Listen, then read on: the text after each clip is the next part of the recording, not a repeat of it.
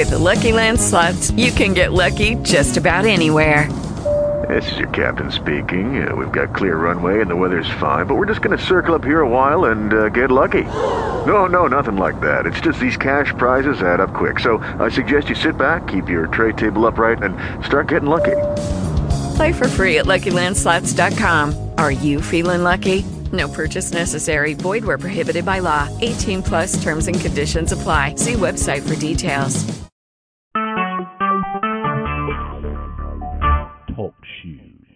Recorded live. On November the 12th, 2015, Coolidge, Arizona, Coolidge Christian Church. We're in the book of Revelation, chapter 13 and verse 1 tonight.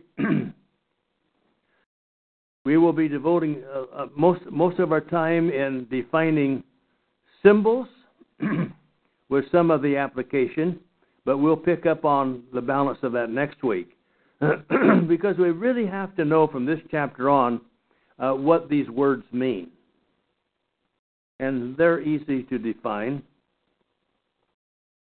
So in verse one of chapter thirteen and, and I'm going to read it, and we're going to come back and break it down.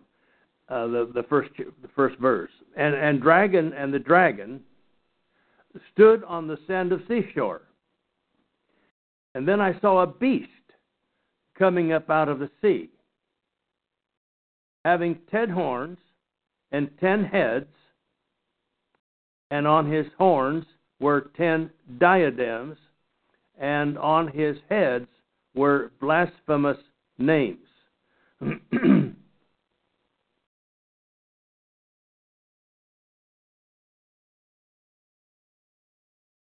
In chapter 12 and verse 17, the dragon was wroth with the woman.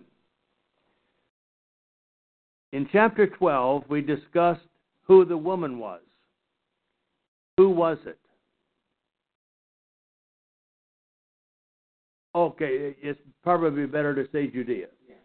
okay, does everybody get that now? That that, that was and that would be in uh, chapter 12, but just so that we bring us and, and the dragon and the, the the dragon had an axe to pick with whom?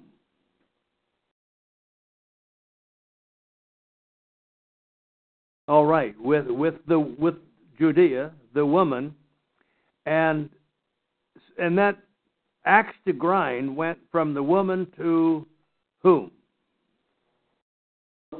All right, the remnant of her seed, uh, which Um, the, the ones, the remnant, and we hear about the remnant through the Old Testament.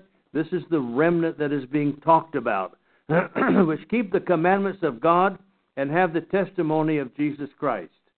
So there are some who are still affiliated with the law, the commandments, and they're those who are blending with that the new covenant of Christianity. And how long did that last? That transition period? 40 years. 40 years, you know, give or take a few years. And uh, approximately what dates? AD 33 to AD 40? Yep. That's good. Well, we can go home now. now she knows more than I do. okay, and and so um, in my interlinear, there's a little footnote, and it has it has verse 18 in chapter 12. Does your interlinear have that? And this one does too. So this one up here has a change of pronouns. And I'm going to suggest that uh, this is more properly representing that when he when he says that he stood upon the sand of the sea and he was a ringside observer to what is about to happen who is that talking about? The writer. And in that case, it's Frank.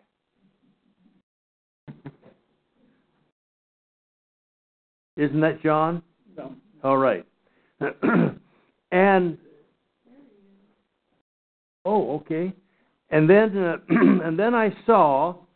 So he stood, the, and the, in verse thirteen. Now, chapter thirteen and verse one has the dragon stood on the sand of the seashore.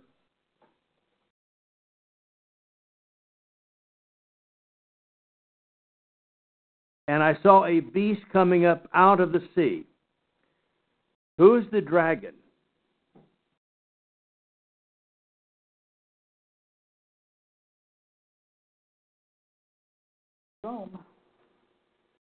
Uh, let's um, let's uh, check into chapter 12 and verse 9. And I'm going to su- suggest it's the same. Anybody want to take a guess?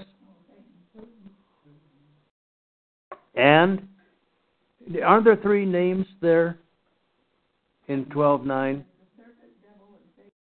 That that's that's pretty close. The serpent and and but it's defining who who is. Satan, the devil, and who? The serpent. And that's defining who in that verse? The dragon. Okay, now we're get, getting down to my question. So the question represents whom?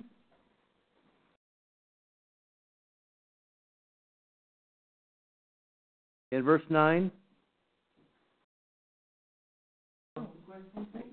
And so the dragon represents whom? Satan. now, I think that's something we can latch on and become very uh, comfortable in our strict view of that. The dragon represents the devil or his power. And where is he?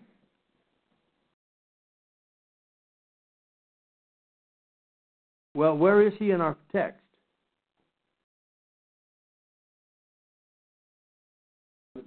All right, in verse 13, verse 1, and the dragon stood on the sand of the seashore.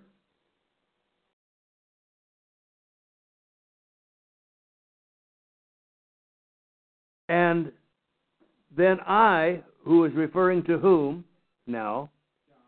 John. John, what does he see? He's got a ringside view of what's going on. There's the devil, the dragon. He's on the sand of the seashore. And the beast, where he's coming from. And he's coming from the sea. Now, what does the. So, if we go and look at the. Uh, and he, he saw a beast coming up out of the sea. Who's the beast?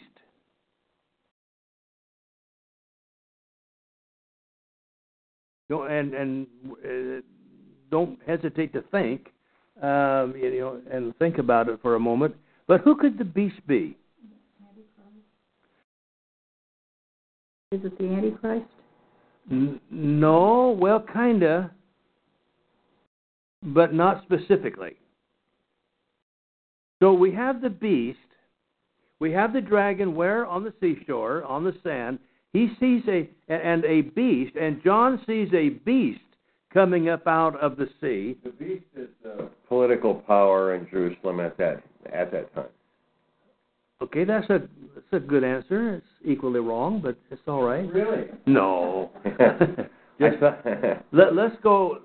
Let's go first of all to Daniel. Let's go back to Daniel for a minute. we talked about that. I I I, I well, know you're that you're right, but I, I don't want to get there yet. You're you're right. He's not used to hearing that. what? I'm right. I'm not used to hearing that. no, I know. It's a family trait. okay, uh, that that's good. So, where are we in Daniel seven and verse eleven? Did I? I don't have that in the notes, do I? well, that's your fault. Daniel seven eleven.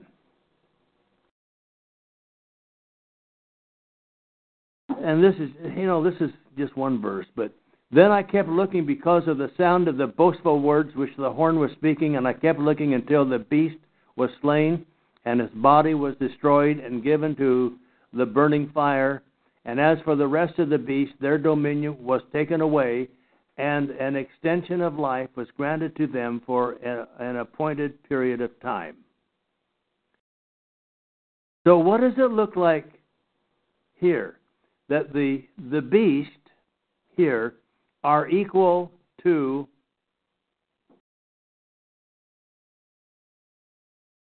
in this verse.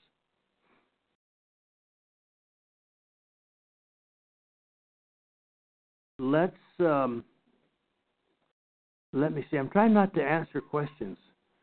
Uh, the the text. What text are we in? New American Standard. Okay. Oh yeah. Let's uh, let's take a look at the King James on that if you've got it handy. that, that doesn't help us much. So anyway, what does in Daniel here? What does the beast represent? Am I not mistaken? And, the time that they were prolonged, an appointed period of time, was that not the time that they spent? Place that God had prepared for them. No, no. This is going all the way back to Daniel. Okay. This is so. What were the what were the four beasts? And I probably should have picked another verse there for you. Um, but uh, who can give me the four? Let's the four. Um, go go to back to Daniel uh, seven, and let's look at verse. Um, oh, let me see. Um, I think we ought to look at. Um, oh, uh, Daniel seven seven. We just yeah seven. Look at verse seven.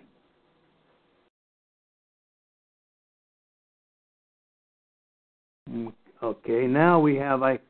After this, I saw in the night visions, and behold, a fourth beast, dreadful and terrible, strong exceedingly, and it had great iron teeth. It devoured and brake in pieces, and stamped the residue with the feet of it, and it was diverse from all the beasts that were before it, and it had ten horns. Now, what does the beast represent? I, did I hear? Rome? Rome. It re, it represents kingdoms. Yeah. Represents kingdoms, and that's where you were going. Um, I've not gone there quite the way I wanted to, but that that's okay. Like other ungodly kingdoms like Babylon, which was also talked about and you know and discussed. And that's included here. yeah. Okay. Let's go to chapter 8 of Daniel and verse 17. This gives everybody who may be listening today a chance to keep up with us in the verses by going a little slower.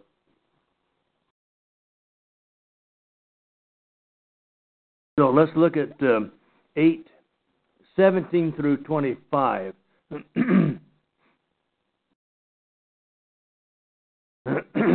so he came to where I was standing, and when he came, I was frightened and fell on my face. But he said to me, Son of man, understand that the vision pertains to the to the time of the end, not to the end of time. That's not what it says. But to the time of what end? Okay, to the, to the end of those. Uh, that's right. Of the the end of Daniel's people. Better way to call that than just the end. Just the end. Because that's all they know. That's all they know. That's right. So, in verse 18, now while he was speaking with me, I sank into a deep sleep.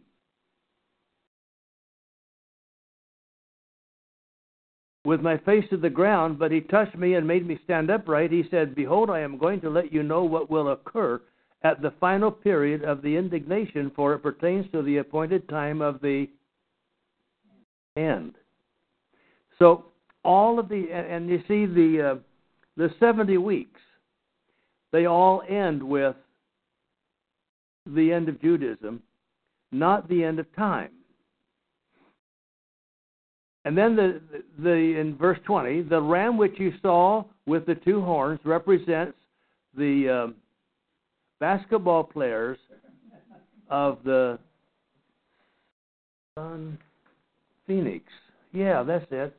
They they represent the who? The kings of Media and Persia. Okay, now that was what in the order of Daniel 2 and the four kingdoms, which this is somewhat of a repeat of those four kingdoms. Well, who was the first kingdom? He said, Nebuchadnezzar, you are the kingdom of gold, right? That's in Daniel 2. He said, You are that kingdom. So who was that kingdom then in Daniel 2?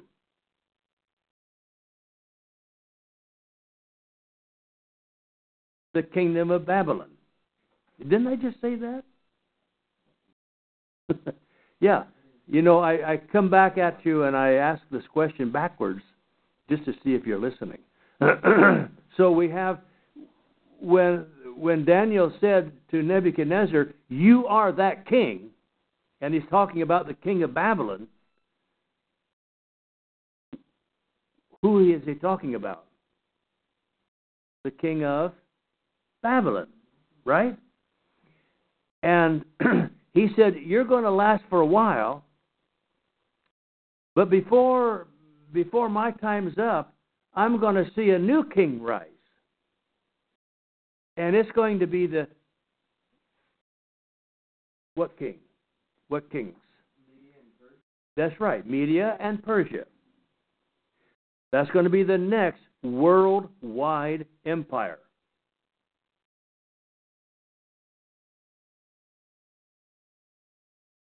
And then Daniel goes on and says, just a minute, but that's not the end. There are four that take us to the end. What's the third one? Greece. And in that, we'll find Alexander the Great on down the line with the with the um, Grecian Empire. So that was a worldwide empire. What's the one empire left? Rome. What kingdom uh, was in power when Acts chapter 2? Rome. So we have Rome in the imperial 476, imperial Rome fell. So all of what we're talking about now is what's going to take place prior to 476, which is the end of imperial Rome. You know, I think maybe we better go back there for a minute. Let's go back to Daniel 2. Um,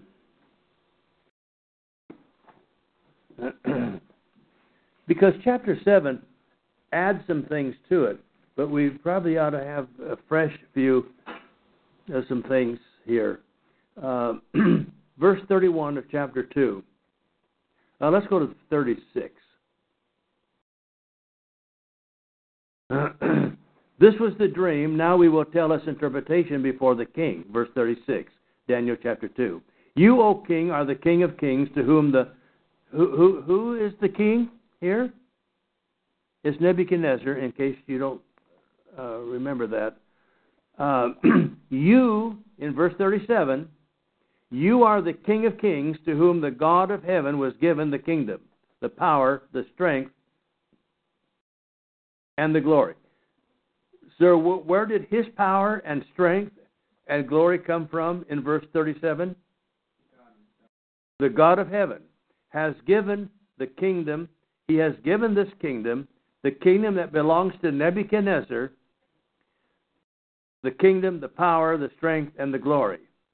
And wherever the sons of men may dwell, or the beasts of the field, or the birds of the sky, he has given them into your hand and has caused you to rule over them all.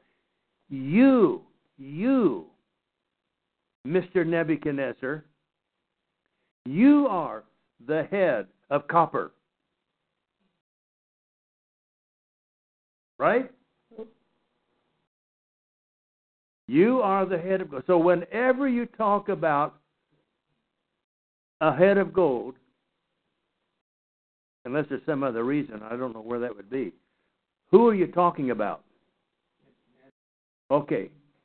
And he's going to be defined later here as um, a beast, um, a fourth kingdom. So then, then in verse 39, and after there, after you there will arise, after you, there will arise another kingdom inferior to you, Nebuchadnezzar. There will be another king, and it will be inferior to you. Later on now, we're going to be finding, having added to this narrative, we were going to have added to it these four beasts as having come out of the earth, and in just a minute, if you'll hang in with me, we'll show you that. After you, there will arise another kingdom inferior to you, and then another third kingdom of bronze, and it will rule over all the earth. So he's talking about what kind of empires? Worldwide empire. So we have three, three down. Then, now this is going to be described very differently, and it's going to be the Roman Empire. There will be a fourth kingdom as strong as iron, inasmuch as iron crushes and shatters all things. So, like iron that breaks in pieces, it will crush and break all these in pieces.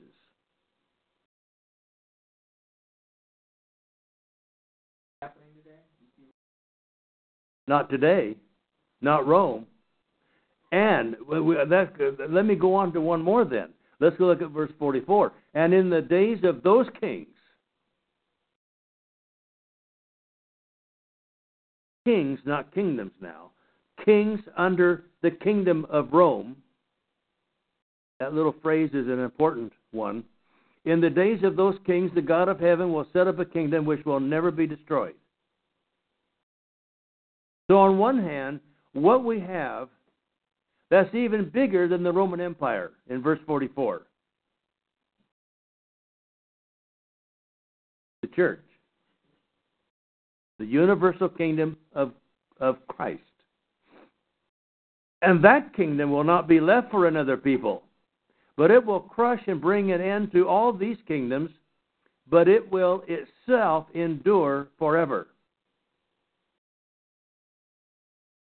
Inasmuch as you saw that a stone was cut out of the mountain without hands, and that it crushed the iron and bronze and clay and the silver and the gold, that is, the former elements that represent those empires, the great God has made known to the king what will take place in the future.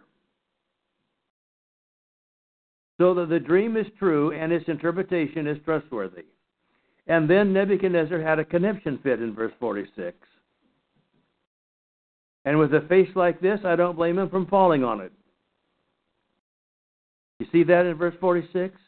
King Nebuchadnezzar fell on his fell on his face and did homage to Daniel and gave orders to present him an offering and fragrant incense.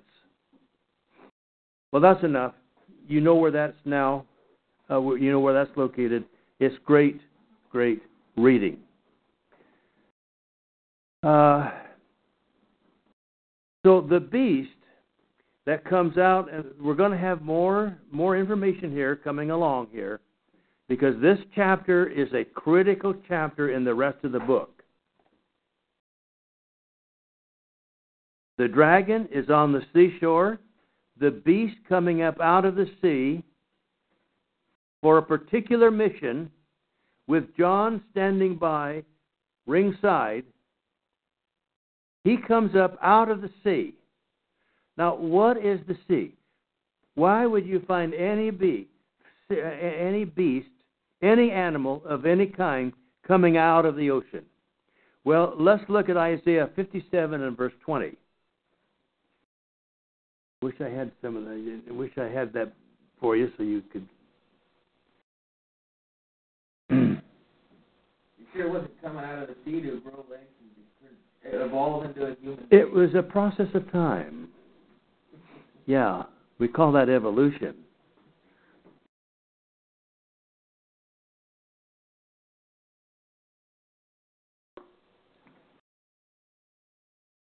Okay, let's let's look at these now. Look at Isaiah 57:20. Let's see if we can get an idea what what the sea represents.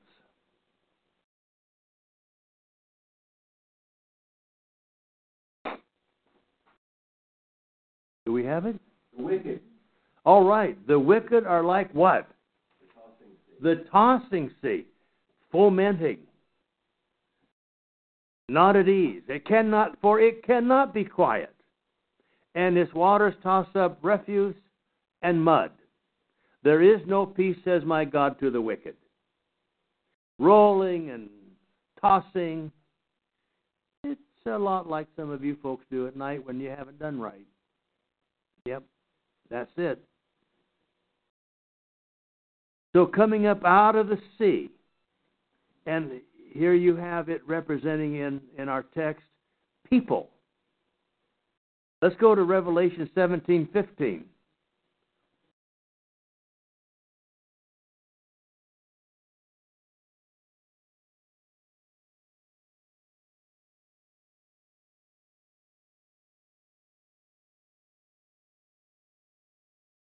Anybody uh, add? You want to read that? Said to me, The waters which you saw where the harlot sits are peoples and multitudes and nations and tongues. Any reason to question that?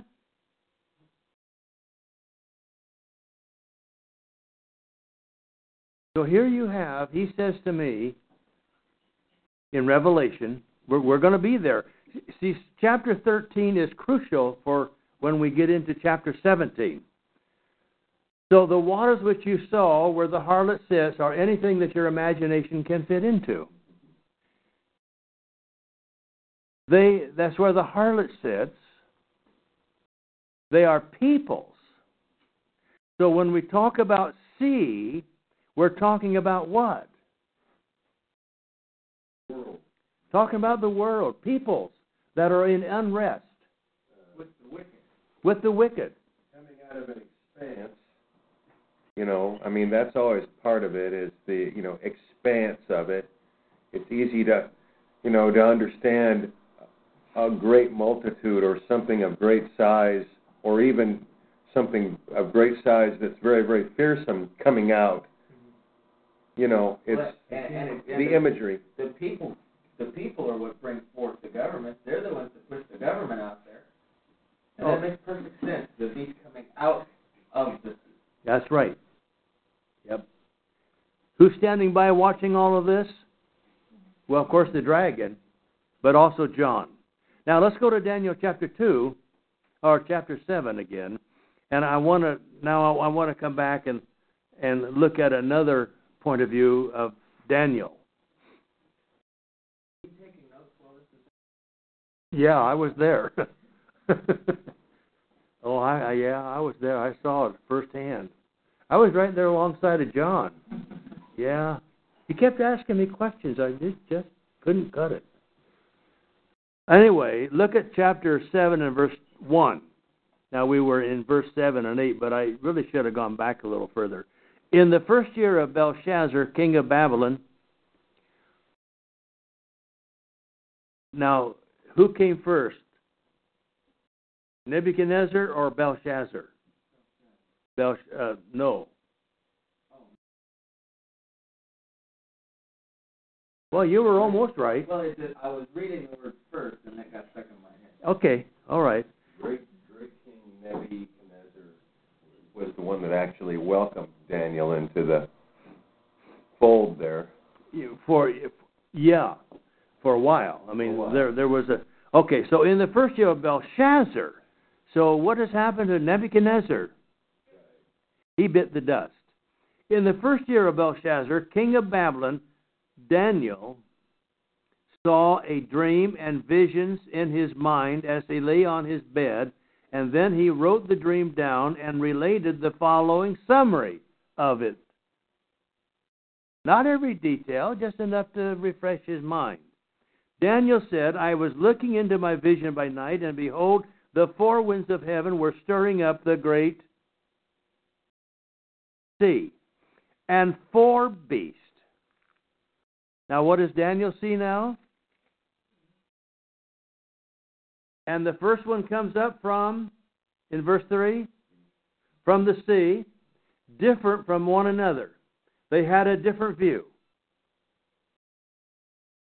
Here he sees four world empires.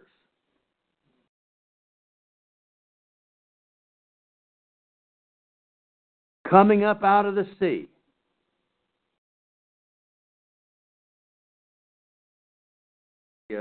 Greece, Rome. Now we, and that's right. And we go to verse 17 now, and we get the specific statement. These great beasts, where they come from?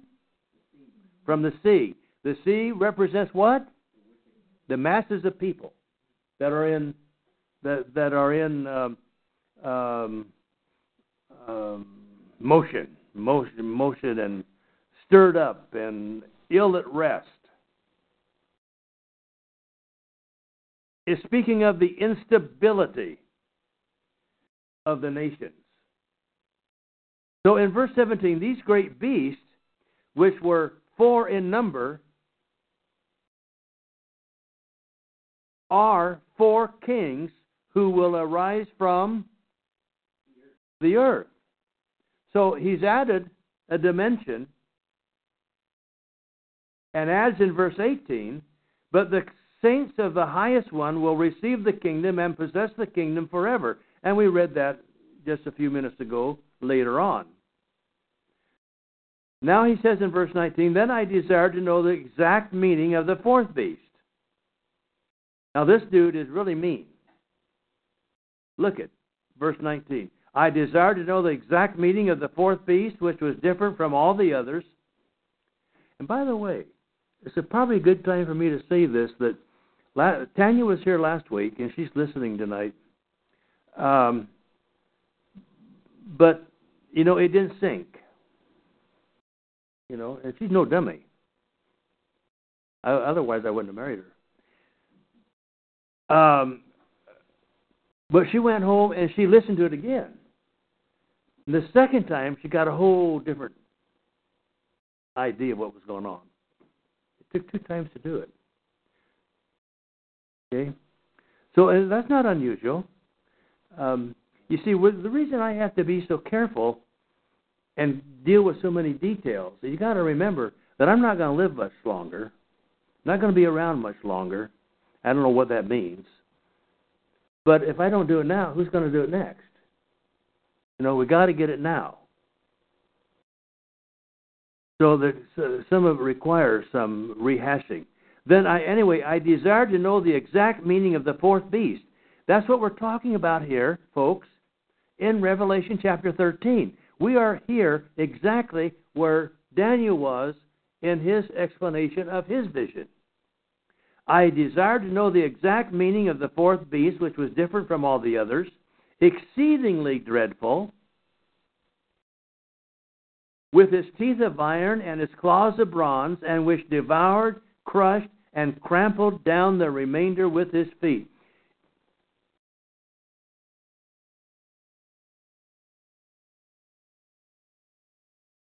And when we see its description here in verses 1 and 2 of Revelation 13, we're going to see that it represents what he's talking about here.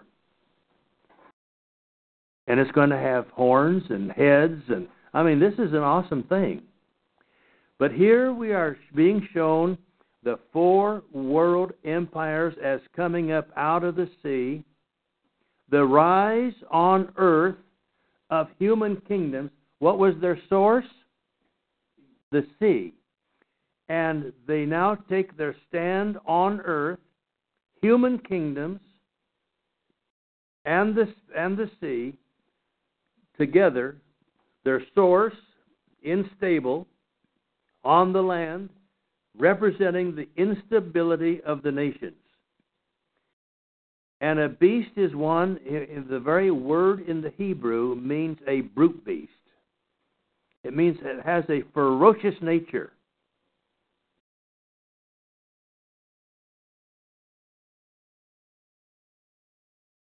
back in chapter 12 of Revelation. Have you got? Uh, can you get back into Revelation real quick? Chapter 12. I think that I want to look at verse um, verse two.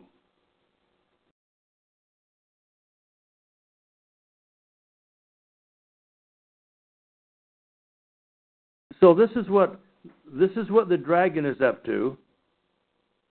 Verse two. Uh, we need to go. Oh, it, and see, was that maybe that's not the one I wanted? Is that chapter twelve? Um. Okay, and, and we're going to come back there. So if we don't get it just just yet, yet. But any, anyway, what, what I was wanting to talk about is the ferocious looks of this thing. I guess it is verse three. And um, this guy is ferocious. There's no doubt about it. And the people that come out of that and, and form that fourth beast take on its character.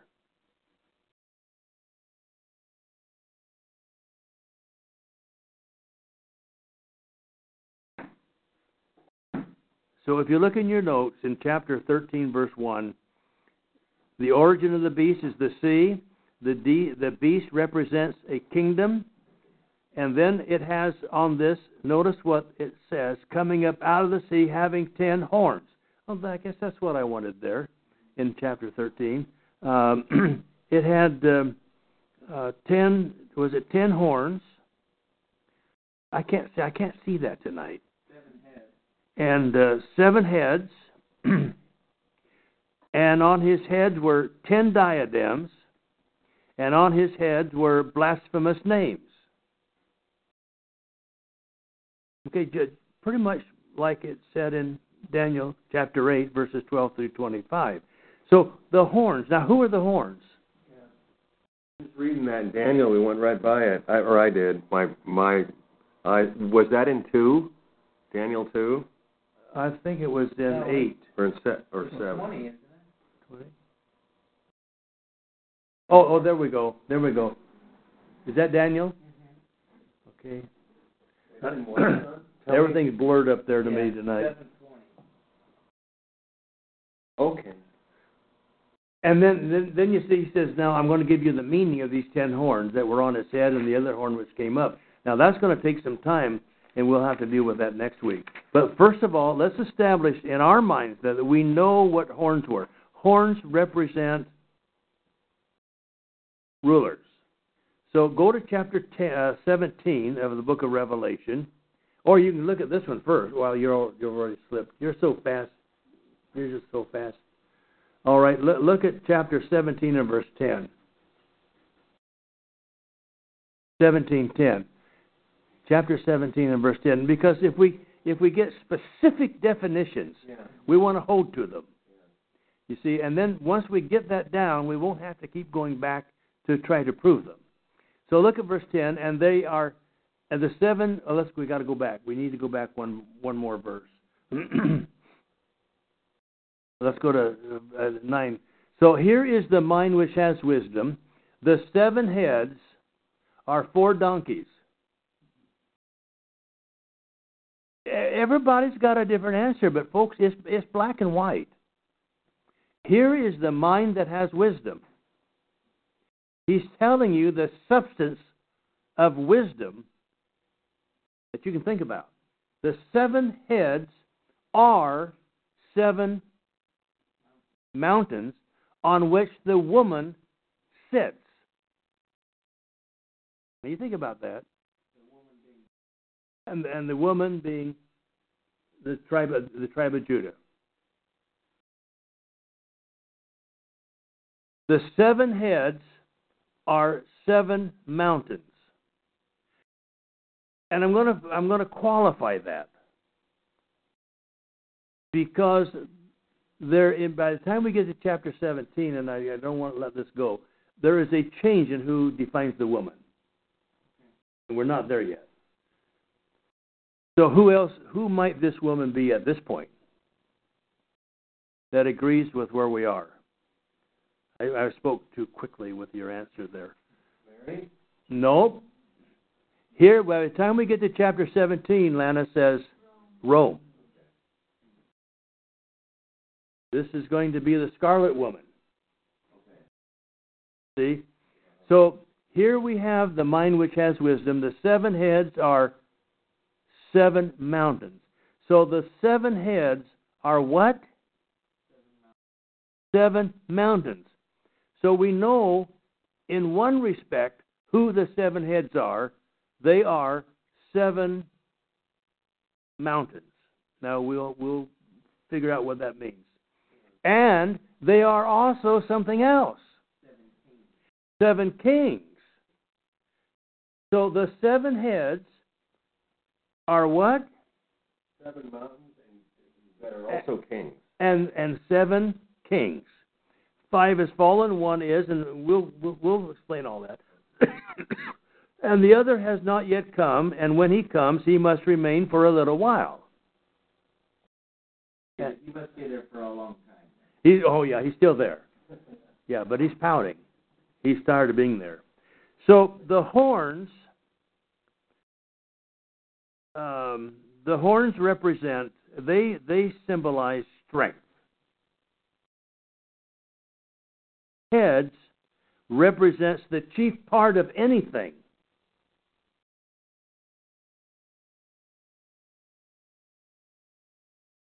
Isn't that true?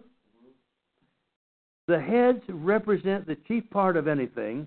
Horns uh, represent, uh, they symbolize strength, the ability of the heads to carry out their thinking.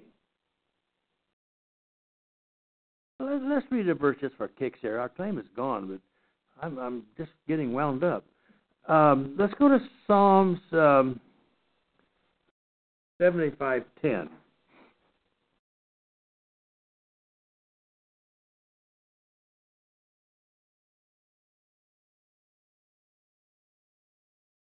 And then I have one more one more point, if you can bear with me, and we'll close.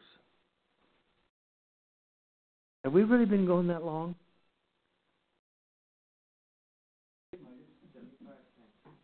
Seventy, I think it's seventy-five ten. Okay, it's not in the notes. Uh, and all of the horns of the wicked he will cut off, So he's saying that they're going to all lose their strength, their, their ability. Able, their, their performance is going to end. But the horns of the righteous will be what? Will be lifted up. Let's go to one more. Jeremiah 40, 48 and verse 25. And then I want to re- redo that, and then I want to just bring one more point. Um, Jeremiah 48:25. Just to give here some background that when we talk about horns, Revelation isn't bringing anything new into the card game. That that the that is really the truth, isn't it? Yep. Yeah. It's a summary. Yep. Nothing new. The terms are used. All we got to do is have some familiarity with the Old Testament, and then we can see, oh yeah, well that's how that that must be what that term means. So the horn of Moab has been cut off and his arm broken. So what has happened to him? Powerless. He's like a drunk man. He's out there. He's like a guy that's wallowing in his vomit. And he will become a laughing stock. Now that's taken out of, you know, a big context there. But oh, inhabitants of Moab, be like a dove that nests beyond the mouth of the chasm. You know, poor, poor people. God is always telling you, you know, you folks, why, why, why? Why can't we just get it right? Why, why can't we think about God right?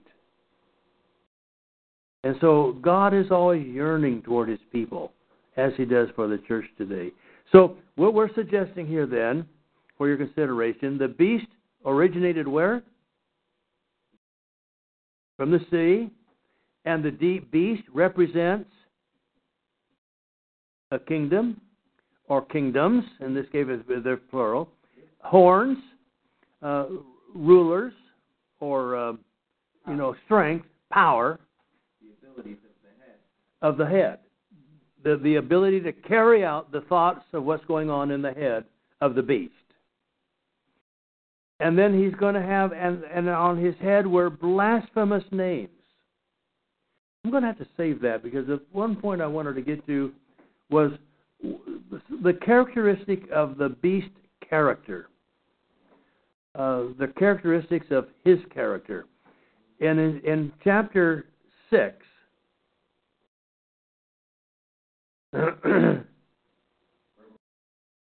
yeah, Revelation uh, 13 6. One thing that he did, um, well, you know what? That's gonna that's gonna be too much. That's too much for tonight. Um, what I want to show you, can you remember offhand the names of the characters that are represented by the beast that came out of the sea under Daniel? The names of the animals? I guess it was in chapter. I should have gone to Daniel chapter. The first one, the first one was a leopard. A leopard. Good, excellent. Was the leopard, and the next one was a bear.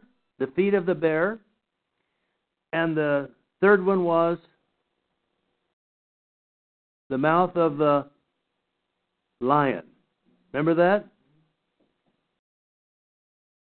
So if you look at verse 2 of, of, of, Revelation chapter 13, verse 2, and the beast which I saw was like a leopard, and his feet were like those of a bear, and his mouth was like the mouth of a lion.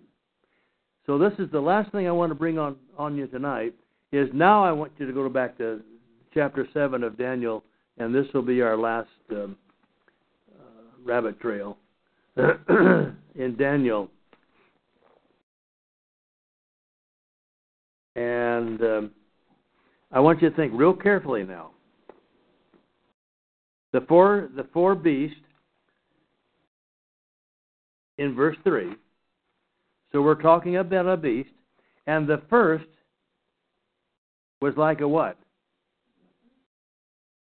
And the second was like a what? A bear. And the third was like, in verse 6,